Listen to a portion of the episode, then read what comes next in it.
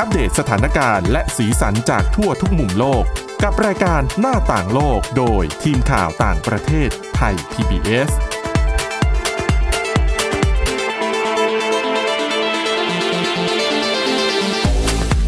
สวัสดีค่ะต้อนรับสู่รายการหน้าต่างโลกนะคะมาอัปเดตสถานการณ์แล้วก็สีสันจากทั่วทุกมุมโลกกับทีมข่าวต่างประเทศไทย พี บี เอส ได้ค่ะวันนี้ก็อยู่กับพวกเรานะคะคุณจิรศักดิ์จันแก้วแล้วก็ดิฉันทิพย์ตะวันเทระนัยพงศ์ค่ะครับสวัสดีครับสวัสดีค่ะวันนี้ก็สุขสุดสัปดาห์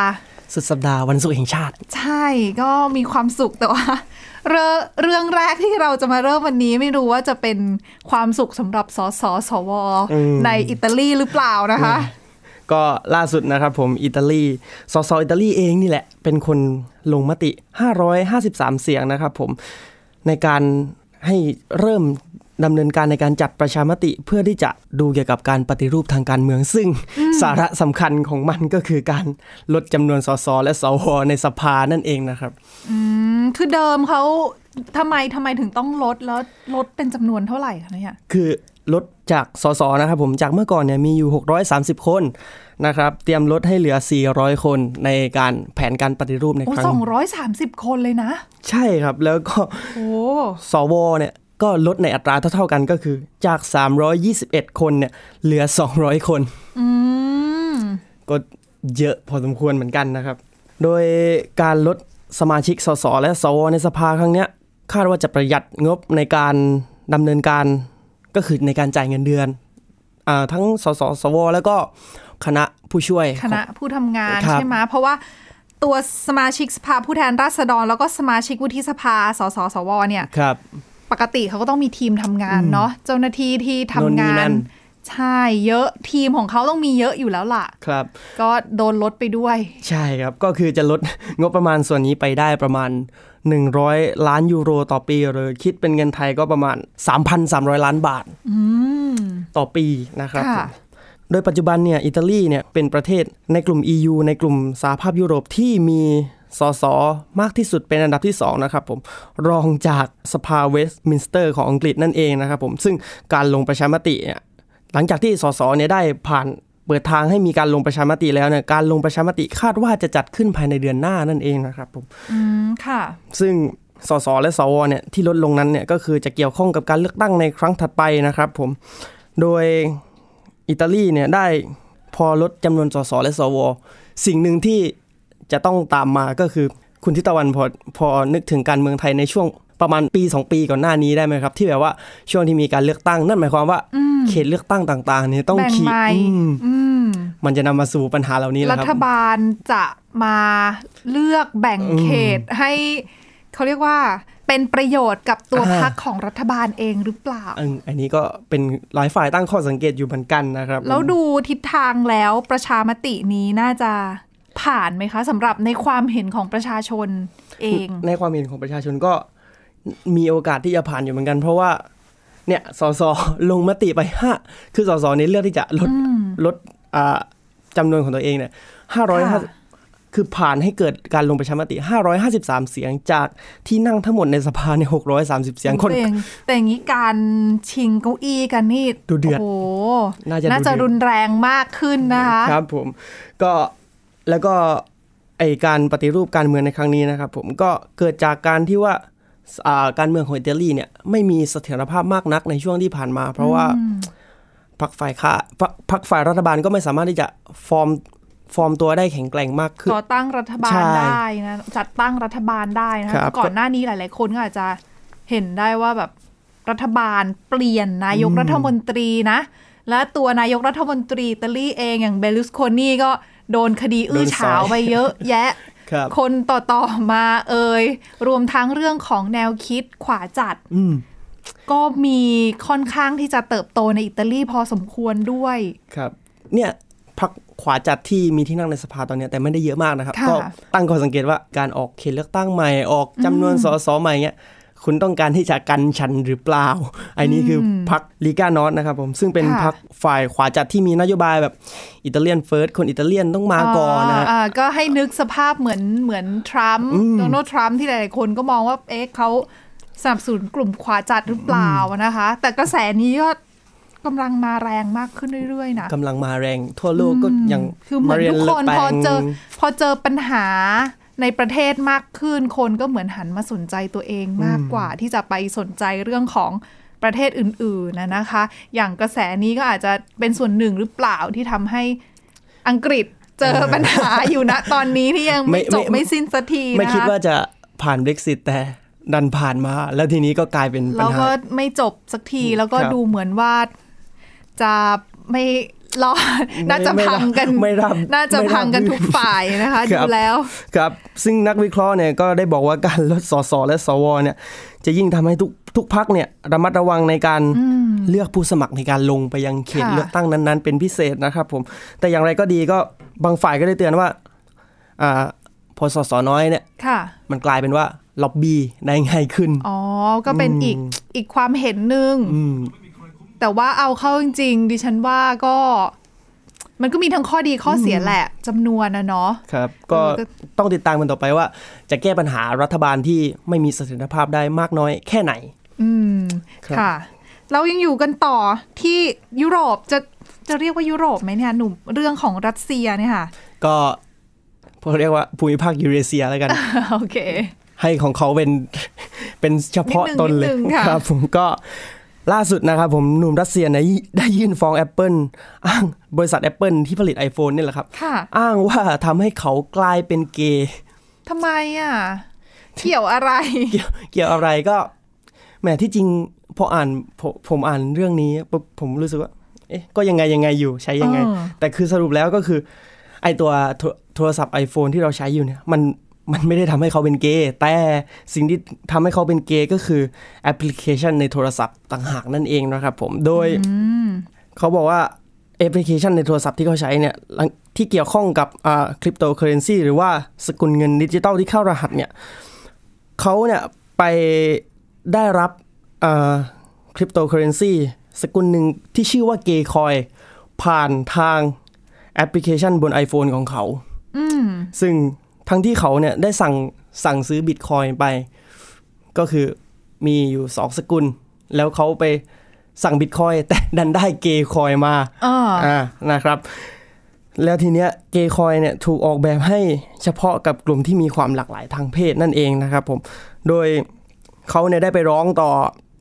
อ่าศาลต่อกระบวนการยุติธรรมในรัสเซียแล้วก็อ้างว่าเขาเนี่ยได้รับความเสียหายทางศีลธรรมเรียกร้องค่าเสียหายจำนวนหนึ่งล้านรูเบิลแล้วเขาจะเอาสกุลเงินดิจิทัลแบบนี้ไปใช้ทำอะไรอ่ะเหมือนว่าก็เอาไว้เอาไว้ซื้อของนั้นใช่ไหมครับก็เรียกร้องค่าเสียหายจาก Apple น่ะจำนวนหนึ่งล้านรูเบิลหรือคิดเป็นเงินไทยประมาณ สี่แสนเจ็ดหมื่น บาทนะครับผมโดยเนื้อความในคำร้องเนี่ยเขาบอกว่าตอนเกย์คอยมันขึ้นมาเนี่ยมันขึ้นมาข้อความเหมือนกับคลิกเบสอะครับขึ้นมาว่าอย่าด่วนตัดสินก่อนจะได้ลองเป็นไงล่ะครับทีนี้ก็ลองไปเลยเขาก็ลองไปสรุปว่าตอนเนี้ยเขาอ่ะมีความความรู้สึกความสัมพันธ์ที่ค่อนข้างที่จะเป็น แอล จี บี ที ก็คือเป็นเกย์ชัดเจนแล้วแล้วเขาไม่สามารถกลับไปเป็นได้แต่จริงๆเขาก็ไม่ควรโทษคนอื่นนะนี่เป็นเรื่องแปลกๆอยู่เหมือนกันที่ว่าเรื่องเหล่านี้มันผ่านมันมันมีคนไปฟ้องร้องจริงๆมีนี่นี่คือการฟ้องร้องจริงแล้วมีทนายความจริงๆนะครับผมโดยโดยทนายแล้วศาลก็รับใช่ศาลรับคำฟ้องไว้แต่จะพิจารณาในวันที่สิบเจ็ดตุลาคมนี้แล้วแล้วก็ทนายความของเขาเนี่ยก็ทนายความก็มีจริงๆนะครับผมและทนายความก็บอกว่าบริษัท Apple เนี่ยต้องรับผิดชอบต่อโปรแกรมที่เขาใช้งานเพราะแม้ว่าเรื่องดังกล่าวเนี่ยจะเกิดกับเกิดจากแอปพลิเคชันภายนอกก็ตามนั่นก็คือว่าให้ Apple รับผิดชอบต่อแอปพลิเคชันที่พัฒนาบนเขาก็ถือว่าเป็นเป็นแอปพลิเคชันที่อยู่ในของ Apple นั่นแหละดังนั้นเนี่ยเธอก็ต้องรับผิดชอบนะแม่ก็เห็นอนาคตรำไรรำไรอยู่เหมือนกันว่าว่าจะฟ้องสำเร็จหรือหรือโดนยกฟ้องนะครับผมนั่นน่ะสิเรื่องต่อมาก็เป็นเรื่องของ Apple เหมือนกันค่ะครับผมแล้วก็โดนในคดีเขาเรียกว่าอะไรอ่ะโดนหางเลขเขาเรียกว่าโดนหางเลขนะคะ เหมือนกันอีกด้วยเพราะว่าจีนค่ะจริงๆเป็นสื่อของจีนนะคะหนังสือพิมพ์ People's Daily ค่ะเป็นกระบอกเสียงของตัวพรรคคอมมิวนิสต์จีนเขาออกมาวิพากษ์วิจารณ์ตัวบริษัท Apple ของสหรัฐอเมริกานี่แหละว่า ทำไมทำไมถึงเอาแอปพลิเคชันที่ให้การสนับสนุนกลุ่มต่อต้านรัฐบาลฮ่องกงครับไปอยู่ในให้ดาวน์โหลดใน App Store อืมอืมคือเจ้าแอปพลิเคชันนี้ค่ะเป็นแอปพลิเคชันที่จะช่วยในการเขาชื่อว่าเดี๋ยวนะฮ่องกงแมปไลฟ์อ่าเออเป็นแอปพลิเคชันคือฮ่องกงแมปไลฟ์เนี่ยแน่นอนว่าก็ต้องเป็นแผนที่ใช่ไหมครับผมแต่แผนที่อันนี้ค่ะเขาจะแสดงตำแหน่งของตำรวจ oh. ตำรวจฮ่องกงอยู่จุดไหนนะ oh. ก็ระบุขึ้นมาเลยดังนั้นเนี่ยเขาก็บอกว่าทางกลุ่มผู้ประท้วงฮ่องกงเนี่ยถ้าโหลดแอปนี้ขึ้นมาก็เปิดดูนะตำรวจอยู่ตรงไหนก็ไปรวมกลุ่มตรงอื่น oh. หนีตำรวจได้นะคะเหมือนแมวจับหนูเลยนะครับอย่างนี้อ๋อดังนั้นเนี่ยเขาก็เลยมองว่าทางจีนก็เลยบอกว่าเอ๊ะทำไม Apple ถึงยอมให้มีแอปพลิเคชันแบบนี้ในใน App Store ในแอปในแอปของตัวเองแล้วก็ยอมให้มีการดาวน์โหลดได้นะคะซึ่งก่อนหน้านี้เขาก็มีกระแสว่าจริงๆ Apple ก็ไม่ได้อนุญาตหรอกแต่ทำไปทำมามันก็มีนั่นแหละเพราะมันไม่ได้ผิดกฎหมายอะไรแต่ว่าจีนก็จะมองว่าเอ๊ะการทำแบบนี้เท่ากับเขาส่งเสริมเขาส่งเสริมการมีพฤติกรรมแบบนี้หรือเปล่านะคะแม่ก็เหมือนเป็นตัวช่วยสำคัญให้ผู้ชุมนุมชาวฮ่องกงในการดำเนินการยุทธการต่างๆในการชุมนุมได้ง่ายอาจจะง่ายยิ่งขึ้นอาจจะใช่แม่เราเราก็ดูได้สดนะขนาดพูดว่า Apple เนี่ยสมเป็นผู้สมรู้ร่วมคิดกับกลุ่มผู้ประท้วงในฮ่องกงหรือเปล่าด้วยนะคะคือตั้งใจออกแอปพลิเคชันนี้มาเพื่อช่วยโดยเฉพาะหรือเปล่าครับแหมแต่ก็แต่ก็ใส่เครื่องหมายคำพูดไว้นิดนึงว่านี่คือจากหนังสือพิมพ์ของที่ของจีนของจีนที่สนับสนุนพรรคคอมมิวนิสต์จีนโดยตรงนะครับแต่ก่อนหน้านี้จริงๆแล้วก็มีคือตัวแอปพลิเคชันเนี้ยเขาบอกว่าไม่ใช่แค่ใน App Store อย่างเดียวนะใน Google Play ระบบ Android ก็มีให้ดาวน์โหลดเหมือนกันแล้วเขาจริงๆเขาเปิดตัวมาตั้งแต่เมื่อสองเดือนที่แล้วแล้วนะคะซึ่งสื่อบางสำนักเนี่ยเขารายงานตัวผู้พัฒนาแอปพลิเคชันนี้เนี่ยบอกว่าจริงๆแล้วมันไม่ได้ผิดกฎหมายอะไรนะไม่ได้ถูกร้องเรียนทางกฎหมายด้วยตั้งแต่แบบมีการเปิดตัวแอปพลิเคชันนี้ขึ้นมาแหมถ้าอย่างนี้ผมนึกถึงแบบถ้าไทยนี่ก็แบบอารมณ์คล้ายๆเพจที่แบบมีด่านบอกด้วยอะไรอย่างนี้ มีแววอยู่เหมือนกันนะครับเนาะแต่ก็นะคะก็ต้องดู ก, ก็ตอนนี้แอปพลิเคชันก็ยังยังให้ดาวน์โหลดได้อยู่ ก็อาจจะเพื่อความปลอดภัยนะเผื่อคนแบบจะไปเที่ยวไงจะได้รู้ว่าจุดไหนอันตรายไม่อันตรายครับผมอือค่ะและนี่คือช่วงแรกนะคะเดี๋ยวกลับมาต่อกันด้วยช่วงที่สองค่ะพักกันสักครู่ค่ะหน้าต่างโลกโดยทีมข่าวต่างประเทศไทย พี บี เอส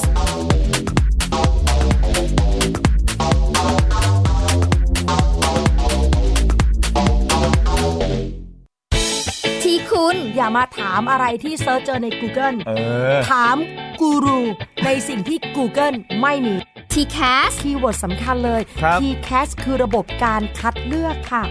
ดังนั้นถ้าเราบ่นกันเรื่องของการสอบที่ซ้ำซ้อนมันไม่ได้เกี่ยวโดยตรงกับ ที แคส อ๋อเราไปโทษ ที แคส เขาไม่ได้ไม่ได้เพราะเขาไม่ใช่ข้อสอบถูกต้อง ที แคส คือระบบการคัดเลือกอยากให้ฟังจะได้รู้จากกูรูด้านการศึกษาโดยณัฐยาเพชรวัฒนาและวรเกียรตินิ่มมากในรายการทีคุณ ที แคส ทุกวันเสาร์ สิบหกนาฬิกา นทางไทย พี บี เอส Digital Radio ฟังสดหรือย้อนหลังทางแอปพลิเคชันไทย พี บี เอส Radio และ ดับเบิลยู ดับเบิลยู ดับเบิลยู ดอท ไทย พี บี เอส เรดิโอ ดอท คอม แชร์ให้รู้ทุกเรื่องเตือนให้รู้ก่อนตกเป็นเหยื่อกับภัยในสังคมที่ต้องผจญ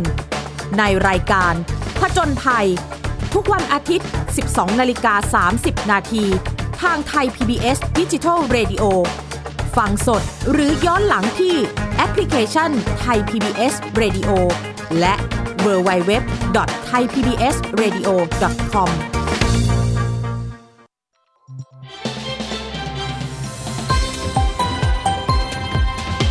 กำลังรับฟังไทย พี บี เอส Digital Radio วิทยุข่าวสารสาระเพื่อสาธารณะและสังคมหน้าต่างโลกโดยทีมข่าวต่างประเทศไทย พี บี เอส ต้อนรับกลับสู่ช่วงที่สองของรายการหน้าต่างโลกนะคะยังอยู่กันต่อกับพวกเรานะคะแต่คราวนี้ไปในประเทศที่ ไม่ค่อยจะมีข่าวให้เราได้ยินจากเท่าไหร่นะในแอฟริกาใต้ค่ะในทวีปแอฟริกาเอ่อทวีปแอฟริกาขออภัยประเทศยูกันดานั่นเองครับผมก็เป็นประเทศที่ผ่านสงครามกลางเมืองมาผ่านอะไรมาเยอะนะครับแต่ล่าสุดเนี่ยมีข่าวออกมาก็คือว่าประธานาธิบดียูกันดาเนี่ยเตรียมเขาเรียกว่าสั่งการให้มีการปล่อยนักโทษคดีว่างงานแล้วก็คนเร่ร่อนนะครับพร้อมชี้ว่ากฎหมายเหล่านี้เป็นกฎหมายที่ไร้สาระแล้วก็มีการกีดกันคนผิวสีก็เรื่องมันก็มีอยู่ว่านายเยเวริมุสเซเวนีนะครับผมซึ่งเป็นประธานาธิบดียูกันดาเนี่ยมีคำสั่งให้ปล่อยตัวผู้ต้องขังที่ถูกจับด้วยข้อหาว่างงานนะครับผมแล้วก็พวกผู้คนเร่ร่อนที่เดินเตร่เนี่ยพร้อมระบุว่าทำไมการกระทำที่แบบว่าถ้าสมมติว่าเราว่างงานแล้วเราเข้าไปเดินเตะเล่นอยู่ในสวนสาธารณะเนี่ยทำไมต้องมีใครต่อใครมาคอยกล่าวหาว่าใช่ไหมเป็นการกระทำความผิดเป็นแล้วมีใครต่อใครมาคอยขู่ให้กลัวด้วยนะครับผมคือแทนที่เขาจะมองว่าเรื่องของปัญหาว่างงานเรื่องของปัญหาคนไร้บ้านเป็นเรื่องสังคมเนาะที่ทางรัฐบาลหรือว่าทางหน่วยงานต่างๆควรเข้ามาให้การช่วยเหลือแล้วก็ลดจำนวนคนที่เผชิญปัญหาเหล่านี้แต่กลับจับคนเหล่านี้เข้าคุกเนาะใช่ครับแล้วก็เขาก็ย้ำอีกว่าเนี่ยไอ้กฎหมายเหล่านี้มันเป็นผลผลิตของยุคสมัยอาณานิคมชัดๆเลยที่เจ้าอาณานิคมเนี่ยกลัวคนผิวสีกลัวคนแอฟริกันเนี่ยเข้าไปเดินตระเวนอยู่แถวบ้านนะครับผม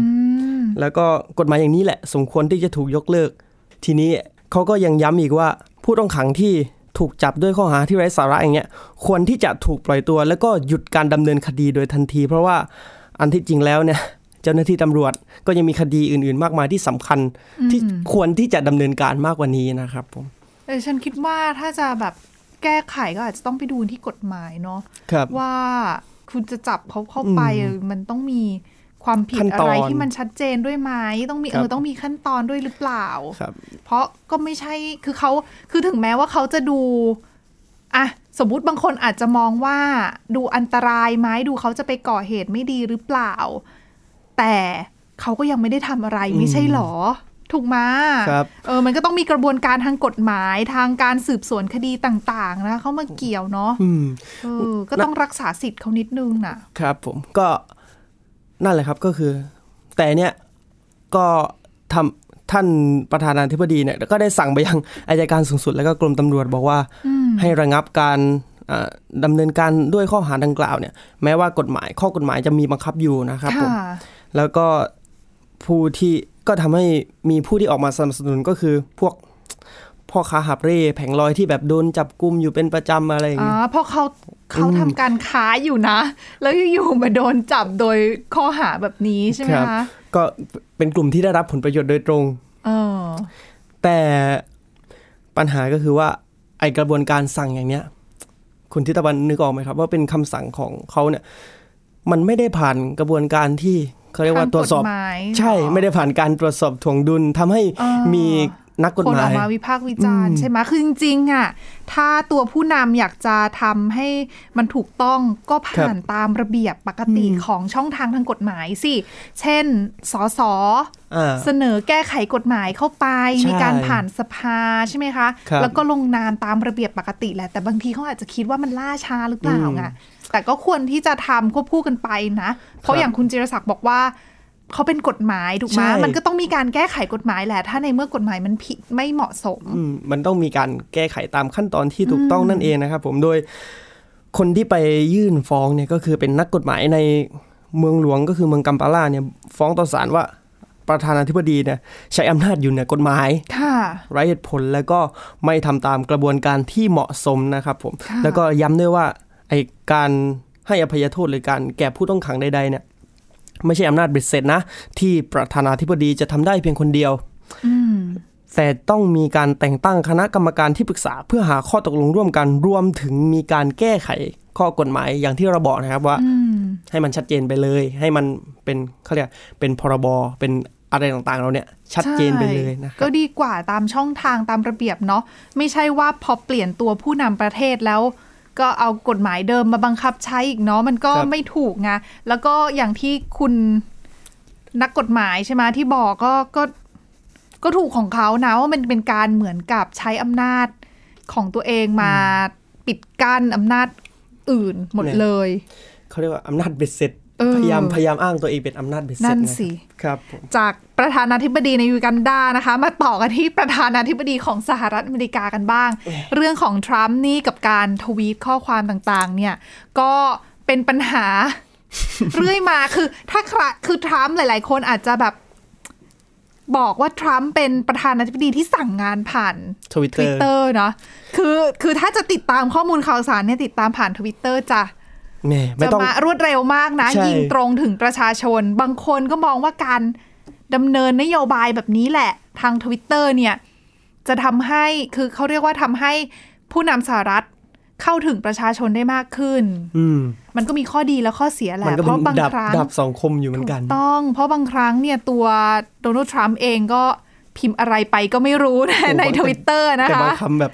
ไม่คิดว่าผู้นำคิดแล้วเหรอคิดแล้วเหรอคิดแล้วเหรอจะพิมพ์ออกมาแบบนี้เป็นคำสบทที่แบบว่าถ้าเราพูดกันปกติก็แบบแทบแทบจะแทบจะไม่พูดกันเลยอ่ะแล้วบางทีก็แสดงความเห็นบางอย่างที่รู้สึกว่าอาจจะขัดขัดกับธรรมเนียมปฏิบัติของสหรัฐขัดขัดมากใช่ไปสักหน่อยนึงอ่ะเรานิดนึงนิดนึงแต่เรื่องนี้ค่ะเพราะเหตุนี้เองทำให้อดีตประธานาธิบดีสหรัฐอเมริกานะคะอย่างจิมมี่คาร์เตอร์ครับผมออกมาให้คำแนะนำนะคะคือเขาไปออกรายการของสื่อในสหรัฐอเมริกานั่นแหละ เอ็ม เอส เอ็น บี ซี ค่ะแล้วก็ให้สัมภาษณ์แนะนำแนะนำตัวทรัมป์นะคะว่าเนี่ยอยากจะให้ทรัมป์เนี่ยพูดความจริงแล้วก็อีกข้อหนึ่งคือลดการใช้ Twitter ซะหน่อยนึงเพราะว่าช่วงนี้ทรัมป์ก็ดูจะเจอมรสุมเยอะนะครับเออคือก่อนหน้านี้ที่รอดตัวไปก็เรื่องของคดีมุลเลอร์เรื่องที่มีการใช้อะไรรัสเซียแทรกแซงการเลือกตั้งครับผมเมื่อปีสองพันสิบหกเอออันนั้นก็จบไปแต่ว่าก็ไม่ได้จบซะทีเดียวก็ยังคงมีข้อมูลออกมามีหลุดออกมาเรื่อยๆนะครับและอย่างล่าสุดก็คือเรื่องของการยื่นเรื่องเพื่อทางเดโมแครตครับเออไม่ใช่สิสภาผู้แทนราษฎรที่นำโดยเดโมแครตเออเตรียมที่จะยื่นเรื่องเกี่ยวกับถอดถอนกำลังตอนนี้กำลังออกจากตำแหน่งกำลังสืบสวนข้อมูลกันอยู่นะครับใช่